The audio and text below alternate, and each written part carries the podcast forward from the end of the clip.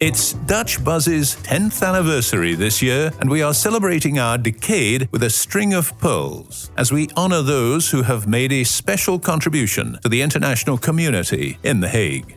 The Hague has one of the highest percentages of volunteers in the world, with more than 120,000 of the city's residents involved in some form of community service or charity work on a volunteer basis. To accommodate the international community in the city, there's even a volunteer recruitment agency that is devoted to finding work for people who don't necessarily speak Dutch but wish to contribute to the city's NGOs and other services. This week's Dutch Buzz Pearl is project manager of Volunteer The Hague, Tetiana Benzoral, who has made recruiting volunteers her passion. She speaks to me about her work and how volunteering helped her to find her role in The Hague. What particular vacancies are there in this crisis time? Let's call it that. Well, you name it. Uh, currently, we have, um, um, in a way, uh, like two different uh, um, categories of vacancies. Uh, first category, these are the vacancies that are directly related uh, to Corona crisis. So the organizations that are dealing with um, Corona-related issues, they post their vacancies on our website, and they place word Corona, for example, in a title or somewhere in a text, and then the vacancies are being filtered based on that. So on uh, on the homepage on, of our website, you can find um, um, a separate tab that would, um, yeah, by clicking on it, that would show you the vacancies that are related to Corona crisis. And the second category would be, mm, in a way, the rest of the vacancies that are not necessarily dealing with the Corona crisis, but they still adhere to all the uh, rules that are in place, the social distancing and etc. etc. So, for example, um, corona-related um, vacancies would be uh, helping elderlies um, um, in the elderly houses that have been affected by corona that cannot leave their premises. So that would be the one. Even entertaining them or doing some things online. That's already one of the vacancies there. Or baking some goods for them. Uh, uh the second category of vacancies, uh, a bit more on a, um, I would say, how would I say it, regular vacancies. um, and that would be in maybe gardening, for example, where you can still have one meter and a half distancing, um, but you still um, help out a non-profit organization. So these are the first things that come to mind. But there are yeah. just close to 300 vacancies, I think, on the website good, and they all sound like really worthy mm-hmm. vacancies in these yeah. these very difficult times for everybody. Now, how do you persuade um, a candidate to volunteer in these times? Uh, they're obviously concerned about their health. Yes, I completely agree. They they are uh, in fact concerned, uh, but we already have a quite a large audience of volunteers that are happy to contribute, and the international community has been very very active during this Corona crisis times. Uh, the newsletter that we sent back uh, in April that featured all the Corona-related vacancies was one of the most viewed and clicked through newsletters that we have ever sent out that already shows you that people were eager to do something. They were eager to help out their home uh, country, their host country. Um, they were really in need of being informed what is there that they can do. Um, what does that tell you about our international community in The Hague, Tatiana? we are very active, conscious, and we want to contribute. Uh, and, and for you personally, um, mm. what have been the challenges challenges um, you mean personal challenges or no work-wise no, yeah work-wise challenges well one of the biggest challenges of course is um, working from home. Uh, having um, everything done remotely is um, is quite a bit of a challenge. Uh, and I have a daughter of two and a half years old so at the beginning when uh, the corona crisis was really at its peak and uh, the daycares were closed was. I think every parent can relate to this when you are mother during the day and then during the night you are back on track trying to work and then good luck catching up some sleep in between. So that was the biggest challenge. Lessons learned? Yes, so hopefully the daycares will remain open because if they do close, um, the challenge will continue. now, uh, selecting people on paper, and uh, you mentioned uh, digitally uh, via one of the many video apps. How is that different to face to face? Because, I mean, you are responsible for the selection in the end. Well, Volunteer The Hague is the um, uh, is a platform that offers uh, numerous volunteer opportunities on behalf of nonprofit organizations. So see us kind of like a middleman. Mm. So we provide opportunity for organizations to post their volunteer vacancies, and we also provide opportunity for internationals to apply for these volunteer vacancies. We do not do active selection of volunteers. Organizations that uh, have posted their volunteer vacancies, they do the selection. And if there are any questions or issues in a place, then we're jumping to resolve them. But it's uh, on the shoulders of organizations to select their own volunteers. Now, how did you yeah. find this position for yourself in, in The Hague? Uh, well, that um, happened um, quite a while ago, back in 2015. I started myself as a volunteer, um, and uh, I'm a big believer in volunteering, in fact. And I knew that as a new person in a country where we don't really have a support network, where the, the mentality is just different compared to the country that you lived before. So everything seemed to be different, and the best way to try and uh, and get familiar with the culture. I don't want to say integrate, but at least get familiar with the things around you, with um, just rebuild your support network. Volunteering is, the, in my opinion, the best way, and at least the best way to start. And maybe that's why I'm so good at doing volunteer, running volunteer the Hague, because I'm a firm believer in yeah. volunteering. That it You've helps. lived it, done it. Got, the, got the T-shirt now. Yeah, yeah. in fact, I do have the T-shirt that says volunteer the Hague on it. so yes, I started as a volunteer, and when opportunity presented itself, I was hired as a project manager Volunteer the Hague. Yeah. If you were to, to look back over the, the last five years. Mm-hmm. How many people have you managed to help? Oh, quite a bit. Uh, uh, just the result of um, uh, our mix and match networking events that we, well, used to run this year. We hope they will be able to rerun them again. The, the result would be around 300 uh, volunteer opportunities would be filled just as a result of these events, um, based on the self-reported data from organizations that participated. Um, as you remember, I would call each organization because you would participate there as well, and I would call like, how many many volunteers have you hired as a result of your participation at our Mix and Match networking yeah. event? I'm just thinking, I think mm. we have had at least five yeah, and really good candidates um, from Volunteer The Hague to help nice. us on Dutch Buzz. So, so awesome. thank you, thank you. oh, you're welcome. The That's years of, of, cooperation so far, and I hope we continue. Thank you. Um, and I think the stress also goes to the quality of volunteers, because uh, the, the, numbers um, they can be high, they can be really high, but then if there is a rotation of volunteers, then uh, then the organizations they don't benefit so much from having volunteers. But the beauty of volunteers that are associated with Volunteer The Hague, they are are relatively young, relatively highly educated, and of course motivated. They want to do something. And just as I mentioned during the Corona crisis, the newsletter, the number of clicks and everything showed that they want to contribute. So the internationals uh, that come through Volunteer at The Hague, they are eager to help out, and most of the time they do stay with organizations when they apply and they want to volunteer for them. So just like you said yourself, these were good volunteers that you got. Yeah, absolutely.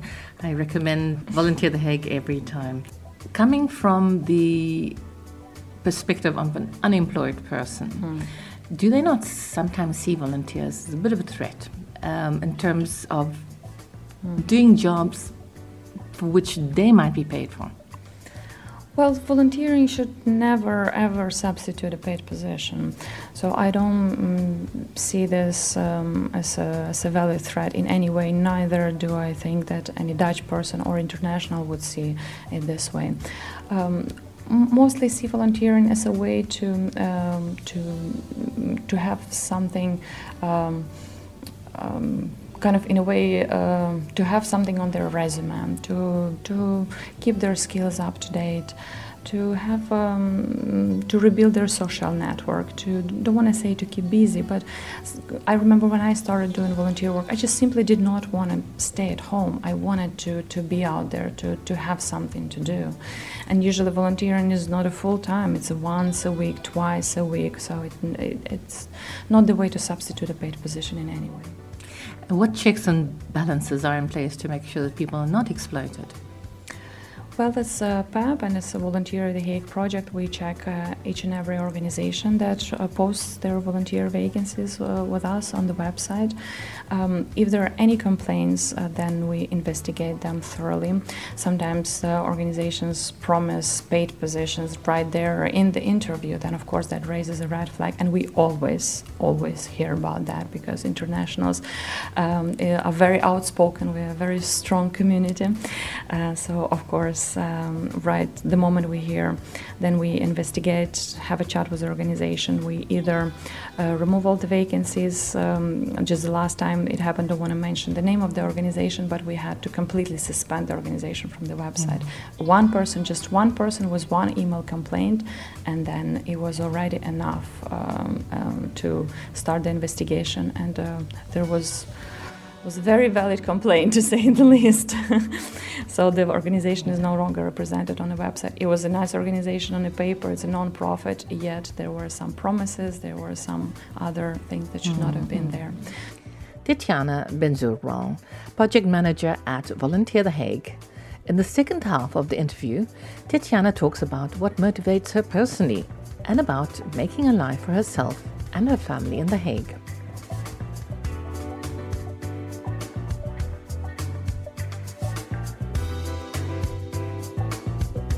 Dutch Buzz, your weekly dose of inspiration from some of the city's special people. In our series, A String of Pearls, Dutch Buzz contributors speak to people who have made an exceptional contribution to our local community. People whose passion for what they do have had an added value for the city of The Hague.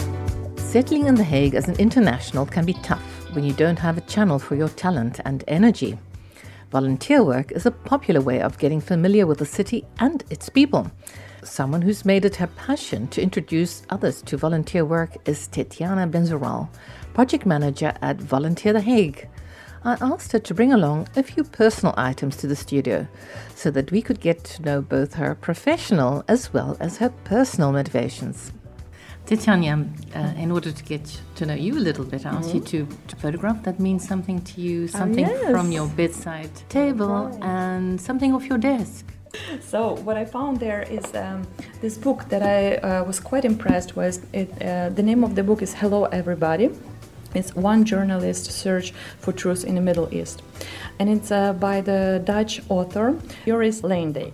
And I was referred to this book by my Dutch uh, teacher back from ROC Mondriaan.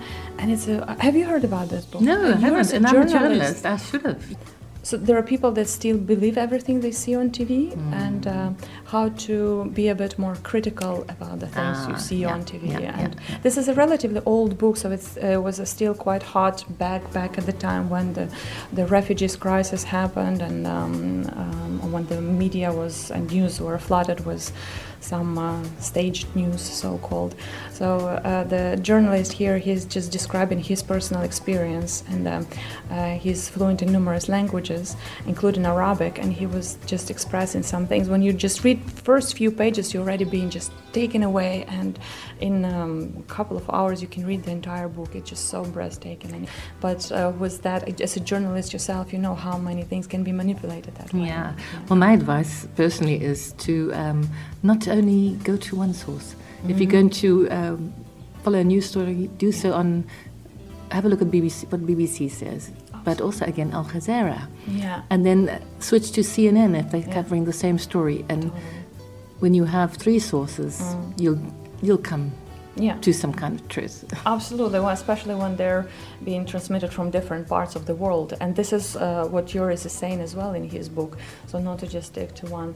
But this is somewhat in a way outdated. But as it turned out, that my bed night table is somewhat outdated as okay. well. So it was either the love letter from my husband that I kept there sometimes when we argue, so I can reread it and recall myself how much in love we still are, or this book. So I chose something a bit more intelligent, hence the book. Ooh, I think the letters would have been quite something. Surprisingly, he wrote it in English, even though we communicate in Russian. So I thought you're gonna be so nice and personal. And then I'm reading it like, huh. For whatever reason, I always thought it was in Russian, even though I would reread it from time to time. So yes, here is the intellectual part, but this is from. Uh, from your my, desk. Uh, desk, yes, and this is a bit more of an emotional. Won't you just read it? Um, Titania's just drawn a, uh, a beautiful pink heart. It looks like a, a pebble with an inscription of sorts. Read it. Mm. Love is more than a feeling; it's a state of mind. And I bought it uh, a while, while ago when I just went to the United States, first time in my life, and I saw it in one of the shops, and I just fell in love with it. The colors are so pretty, and it's this the shape is just so imperfectly perfect, and the the the saying there reminds me that uh, love is all around us. Uh, love is uh, whatever you can call the energy, you can call God, you can call uh, us a being, you can call whatever you want it. But I think love is something that makes us uh, us. It's some uh, it when the person is filled with this positivity and love. Uh, you can see it right away, and uh, it's it's not a, uh, not necessarily romantic feeling, and it's not necessarily you know you can you can feel love to um, to your parents, you can feel love to uh, of course your significant other, but you can also feel love to your uh, work, to uh, to some things around you, to um, to your pets, to you name it. So love is really all around us. I think we in uh, dire need of huge doses of love to get us through this uh, So pandemic of ours. Hey? Yeah, yeah, just to Love and kindness. Love and kindness, yes, to remind us that we we do have to be appreciative, appreciative for everything we have. Yeah, and, and volunteer work is doing things for others, and I Yeah. think that's important this time. Yeah, yeah, absolutely. And by doing things for others, we also indeed help ourselves, because by helping others, in a way, we find ourselves as well. Too true. Now we Well- miss only the photograph. What did you bring along? This is back from Canada when I was still a student there.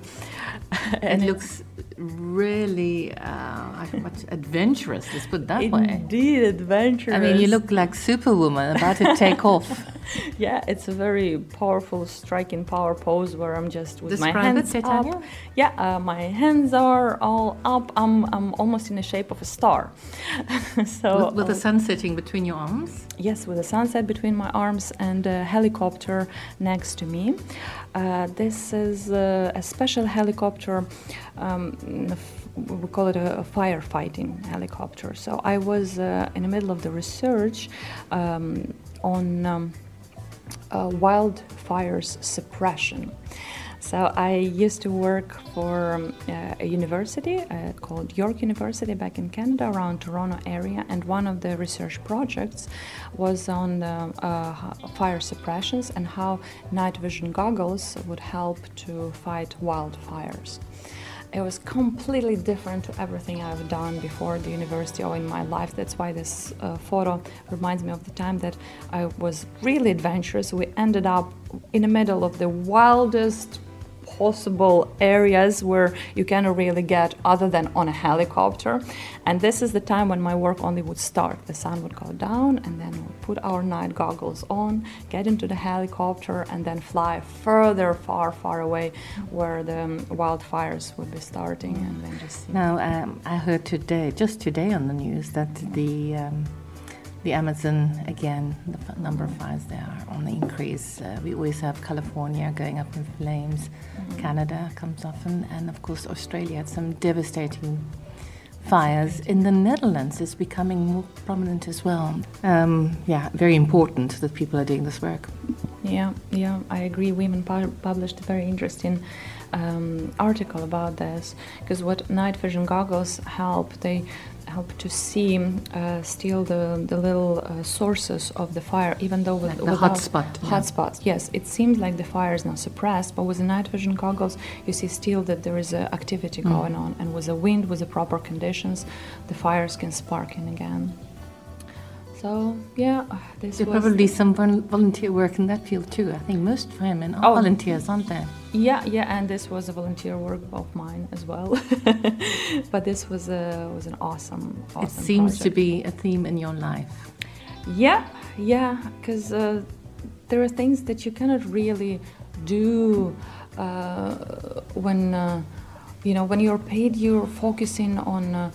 Um, on profitability, on a career, on uh, on the return of your time and investment. But when you're volunteering, it's a different state of mind. You want to do something for others. Uh, you think about the animals that are can that can be affected. I want to say dying, but they can be affected by the fires. You you you get really close with other people like-minded that are participating on the project. You find out so many things about firefighting um, and in this sort of conditions of wild uh, um, forests where people don't really live. They cannot even get through. So it's um, it was uh, also a fantastic way to see wild Canada really, really wild Canada. Yeah. Well, Titania, that uh, you really showed me another side of you now.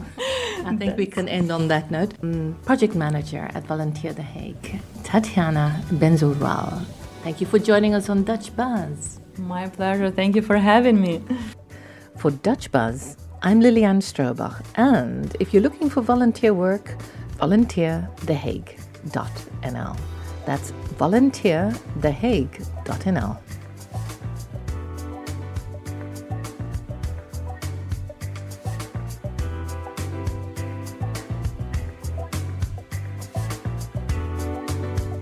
Dutch Buzz. We focus on the international community in The Hague.